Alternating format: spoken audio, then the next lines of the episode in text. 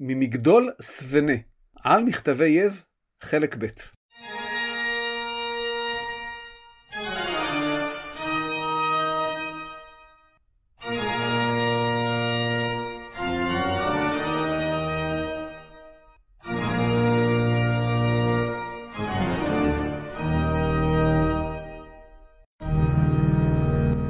דברי הימים הסכת על התנ"ך והמזרח הקדום.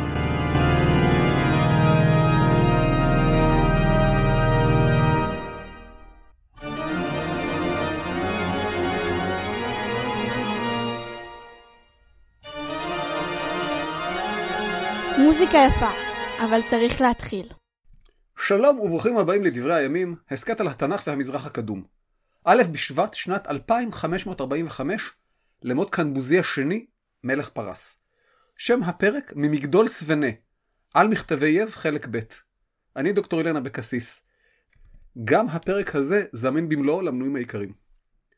בפעם שעברה סקרנו את הממצא ביב. בפרק זה נצלול לעומקם של הארכיונים. נתחיל בארכיון ידניה, ושם נקרא את מה שמכונה איגרת הפסח. מדובר במסמך ברוחב 28 סנטימטר וגובהו 10 סנטימטרים וחצי וכולל 10 שורות. האיגרת מתוארכת לשנת 419-418 לפני הספירה. בערך דור אחד אחרי ימי עזרא ונחמיה. האיגרת עצמה מוכתמת למדי ויש השערה שהיא שימשה כפלימפססט. כלומר, מסמך שנמחק או שהדיו המקורי גורד מעליו לצורך כתיבה חדשה. הסיבה למחיקה היא ברורה. קלף הוא מוצר יקר. ואם צריך לכתוב משהו חדש ומאוד חשוב, הרי לפעמים מוחקים מסמך ישן. הגרסה הקדומה של מחיקת קובץ ופינוי זיכרון במחשב. מנהג זה נזכר במשנה במסכת אבות, ציטוט. אלישע בן אבויה אומר, הלומד ילד, למה הוא דומה? לדיו כתובה על נייר חדש, והלומד זקן למה הוא דומה? והנה הגדרה כה יפה לפלימפססט, לדיו כתובה על נייר מחוק. סוף ציטוט. האיגרת קטועה ולא כל פרטיה נהירים לנו.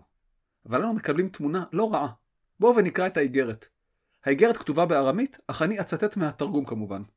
נעזרתי בספרו המופתי של בצלאל פורטן, על מכתבי יב. חלק מהאיגרת חסר כאמור, אך אני אעקוב אחר ההשלמות של פורטן היקר. ועל מנת לשמור על רצף הקריאה, לא אציין את ההשלמות, אלא אם זה יהיה חשוב מסיבה כלשהי. ציטוט: אל אחי ידניה וחבריו, החיל היהודי. אחיכם חנניה, שלום אחי, האלוהים ישאלו בכל עת. ועתה השנה הזאת, שנה חמש לדריווש המלך, מן המלך נשלח אל ארשם. עתה אתם, כן מנו ארבע עשר ימים לניסן, ובארבע עשר בין הארבעים פסח עשו, ומיום חמישה עשר עד יום עשרים ואחת לניסן, חג המצות עשו. שבעת ימים מצות תאכלו. עתה טהורים תהיו והיזהרו. עבודה אל תעשו ביום חמישה עשר וביום עשרים ואחת לניסן. כל שחר אל תשתו, וכל דבר חמץ אל תאכלו, ואל יראה בבתיכם, מיום 14 לניסן בשקיעת השמש, עד יום 21 לניסן בשקיעת השמש, וכל חמץ אשר יש לכם בבתיכם, הכניסו לחדריכם וחיתמו אותם בין הימים האלה. סוף ציטוט. זהו מסמך מרתק. בואו נפרק אותו לגורמים. נתחיל בכך שאיננו יודעים מיהו חנניה. וכן איננו יודעים מהי פקודת דריווש לארשם, ומי אותו ארשם הנ"ל. במסמכים אחרים נזכר ארשם כפקיד פרסי שישב במוף, עיר הבירה של מצרים. סביר כי מדובר באותו אדם, אך אין ודאות בעניין. חנניה הגיע מחוץ למצרים, אם כי לא ברור האם הוא הגיע ביוזמת שלטונות ירושלים, השלטון הפרסי המרכזי, או בהזמנת קהילת יב עצמה. יש שמשערים שכהנים מצרים הפריעו לחגיגת הפסח. בכל זאת, לחגוג את הפסח במצרים זה לתקוע להם אצבע בעין. נראה שחנניה השיג אישור מהמלך לזכות המסורתית לחגוג את חג הפסח. והזכיר להם כמה מן הדרישות בנוגע לחג הפסח. חלק מהדרישות נזכרו בתורה, וחלק הם תורה שבעל פה.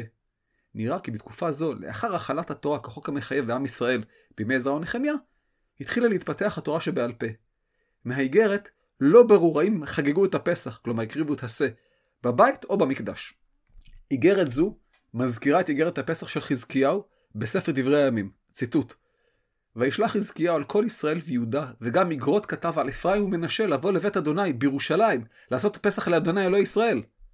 וזה ממשיך, סוף ציטוט.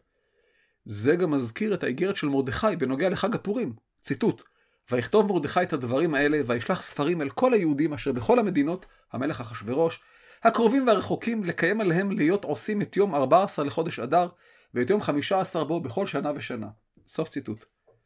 מעניין לציין שחמישים שנה קודם, באיגרת אחרת, אותה נקרא בהמשך אולי, נכתב, ציטוט, שלח לי מתי תעשו את הפסח. סוף ציטוט. לעשות את הפסח בלשון המקרא משמעו להקריב את קורבן הפסח. כלומר, מתי תקריבו את הפסח? ההוראות באיגרת ברורות וכוללות כמה סעיפים.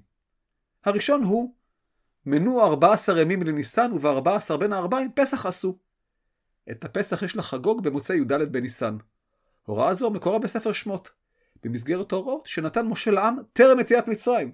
ציטוט: שא תמים זכר בן שנה יהיה לכם מן הכבשים ומן העזים תיקחו, והיה לכם למשמרת עד 14 יום לחודש הזה, ושחטו אותו כל קהל עדת ישראל בין הערביים. סוף ציטוט. הסעיף השני, ומיום 15 עד יום 21 לניסן, חג המצות עשו, שבעת ימים מצות תאכלו. גם סעיף זה לקוח מהתורה. אני אצטט פסוק אחד מבין כמה, כי הם די חוזרים על זה על זה.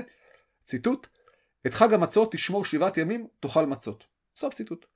הפרק המלא זמין למנויים כאמור. אני מציע לכם לעשות מנוי במחיר משתלם במיוחד וליהנות מכל התכנים באתר. תודה רבה.